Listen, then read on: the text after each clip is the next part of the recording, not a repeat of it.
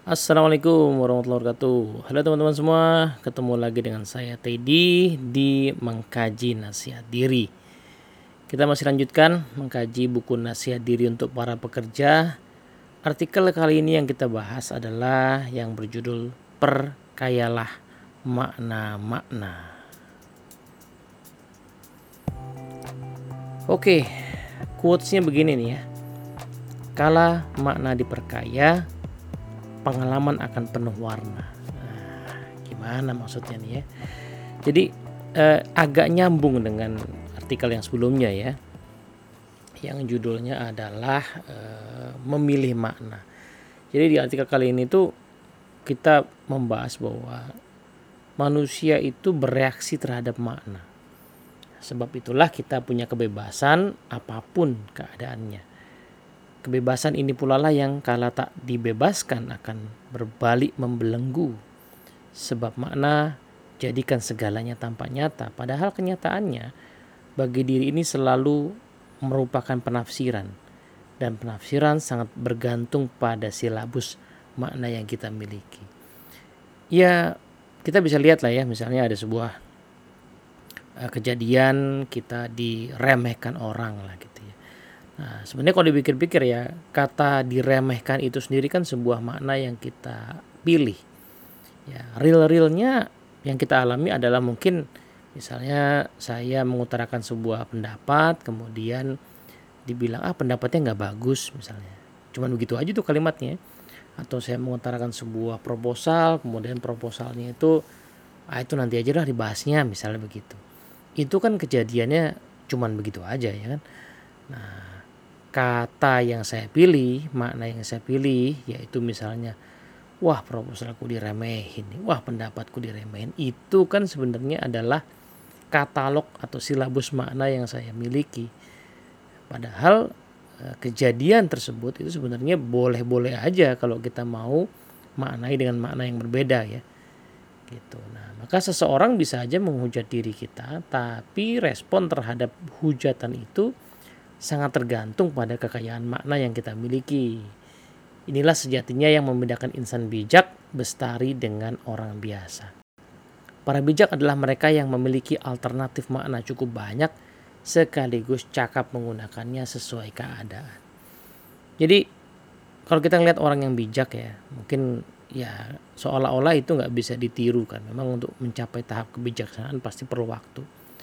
Tapi kalau dilihat eh, lebih apa ya zoom in sedikit sebenarnya kebijaksanaan beliau itu ya, real-realnya ya adalah uh, apa ya semacam keluasan dalam memilih makna gitu dari setiap kejadian. Misalnya ada sebuah keputusan yang biasanya kita uh, ambil, nah orang yang bijak ini kok nggak ngambil gitu ya. Nah, ini karena beliau punya pertimbangan tersendiri ya dalam situasi tertentu kayaknya keputusan yang tepat bukan yang itu. Ada suatu kondisi di mana orang bisa saja marah misalnya tapi orang bijak ini kok nggak marah? Ya bukan berarti beliau ini nggak bisa marah tetapi uh, beliau melihat situasi bahwa kayaknya untuk momen ini nggak perlu marah lah gitu kan. Nah itulah yang kita sebut sebagai bijak sebenarnya kan di keluasan dalam memilih makna. Maka dari itu kemampuan memperkaya makna dan menggunakannya sungguh memerlukan penempaan yang tak sebentar Pertemuan antara pengetahuan dan kesungguhan diperlukan sebelum insan mahir menari-nari dengan makna. Ada harga mahal yang harus dibayar untuk keterampilan yang tak ternilai ini.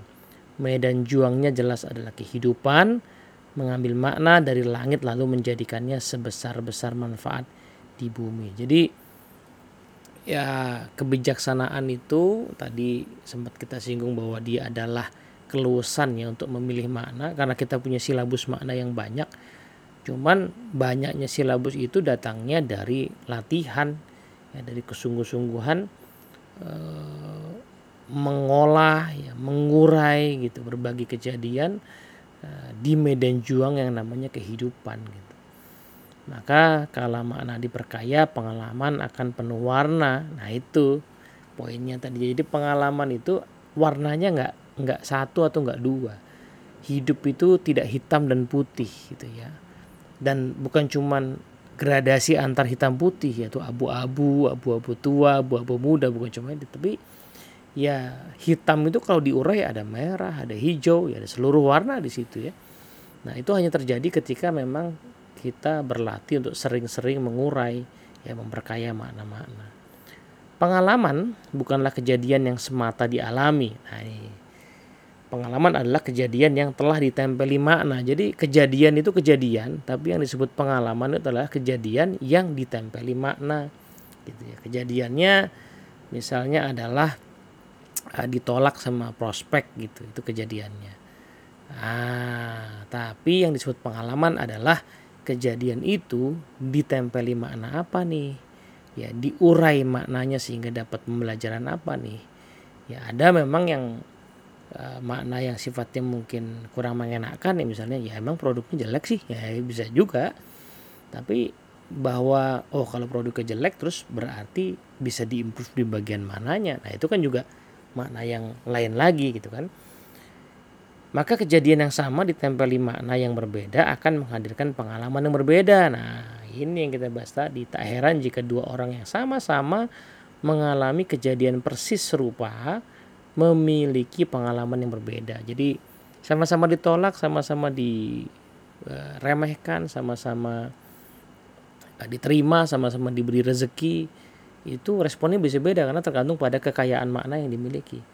Yang tak heran pula jika ada dua orang yang bekerja selama 10 tahun namun memiliki perbedaan kekayaan pengalaman yang bak bumi dan langit. Jadi jumlah pengalaman secara tahunnya sama, tapi kok keahliannya beda ya karena yang satu mungkin akumulasi ya 10 tahun pengalaman yang satu lagi mungkin satu tahun pengalaman diulang 10 kali gitu. Jadi sama-sama 10 tahun tapi hasilnya lain.